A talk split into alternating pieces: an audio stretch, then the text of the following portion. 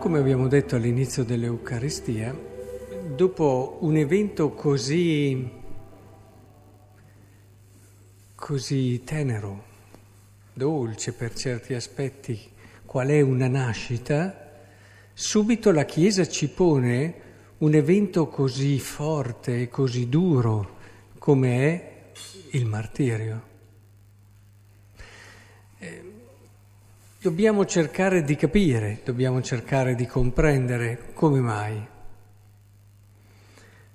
C'è una continuità essenziale se riusciamo a capire e a comprendere quello che è il significato di questa nascita. La nascita di questo bambino non è solamente l'inizio della vita di una persona, e, e, ne, e, non dobbiamo vederla solo come l'inizio della vita del Salvatore, lo è, ma quasi che la nascita sia una cosa e la salvezza avvenga dopo in un certo modo. È molto importante cogliere questa continuità. È nato colui che ci fa capire quale sia la vera vita. La nascita di Gesù è una nascita che va al di là del semplice nascere fisico, temporale. La nascita di Gesù è un inizio, un inizio di come la vita anche dell'uomo può essere vissuta. È come se ci fosse la possibilità per l'uomo di vedere in Gesù come può essere la sua vita. E ehm, mettete da parte le solite considerazioni, ah ma lui era Gesù, ah ma lui era Dio. E nel suo essere vero uomo ci ha fatto toccare con mano e vedere come può essere la vita dell'uomo.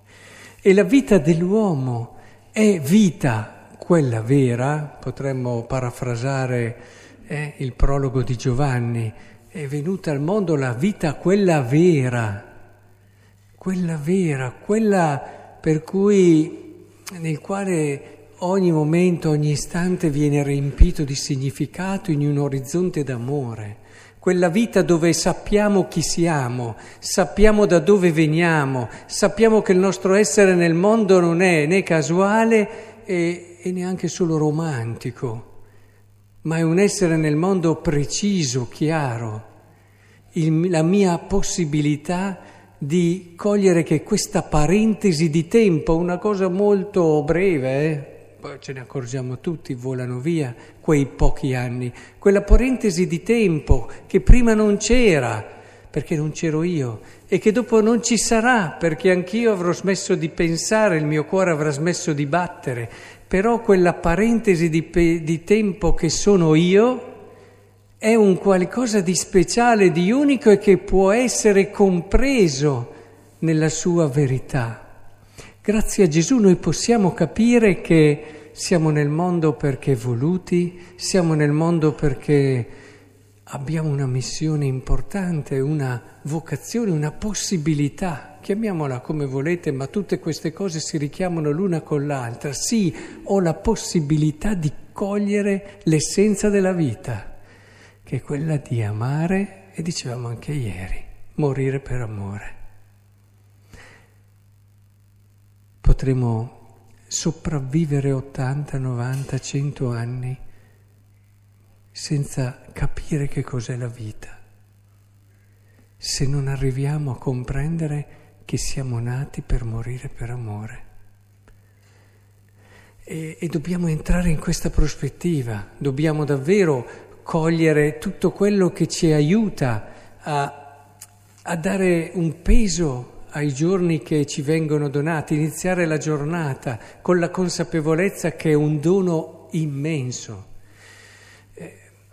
Quando mi trovo vicino a, e mi è successo parecchie volte purtroppo, al letto di una persona che ormai sa che ha i giorni contati, magari anche benestante, che ha tantissime possibilità e che vorrebbe, vorrebbe anche vivere un giorno in più, due giorni in più, una settimana in più, lo darebbe tutto quello che ha, ma non può.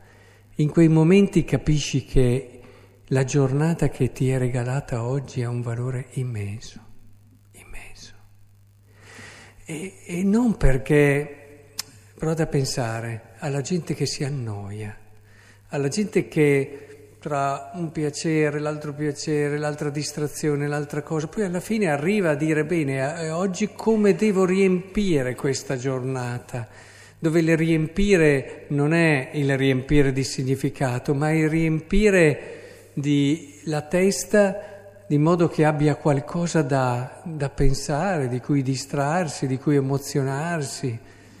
E, e la preoccupazione è quella, e poi arriva il vuoto, poi arriva la noia e, e la vita di tanti, quando non sono presi dalle corse che gli impediscono di fermarsi e di pensare, arriva ad essere solo quello. E pensate, hai il dono più grande che ti sia stato dato, cioè il tempo, e che non ha nessun prezzo, eh? non, non, non, si può comprare. E, e stai lì, e stai lì a non cercare di capire il senso, il significato profondo di questo tempo e come tu lo possa riempire non come dicevamo prima, ma riempire sul serio. E dove senti alla fine di una giornata che hai raggiunto la verità di quello che è il tuo essere. Io ci sono per questo. E questo ti apre ad una relazione, ti apre a delle relazioni, non solo quella col Signore, ma delle relazioni profonde, vere, straordinarie, dove ti senti di condividere questo destino, questo impegno, che è quello dell'amore. Anche il brano del martirio di Stefano, pensate, lui muore pregando per chi lo ha ucciso e chi lo ha ucciso lo ritrova. E immagino Saulo che ringrazierà Stefano quando si sono incontrati, lo ha ringraziato sicuro, perché nella sua conversione, quando cadrà da cavallo e quando il Signore lo fermerà, c'è sicuramente anche la preghiera di Stefano. C'è il fatto che Stefano non si sia richiuso nel torto subito, ma abbia subito guardato oltre e abbia saputo lanciare uno sguardo di misericordia, di amore, di fiducia, che poi ha prodotto i suoi frutti, non sul momento. Allora uno magari potrebbe dire, osservare dall'esterno, bah, vedi, ha amato chi l'ha crocifisso, ma è morto come tutti, non serve a niente. Vedi, il solito, i prepotenti hanno la meglio e i buoni soccombono. Non è mica vero.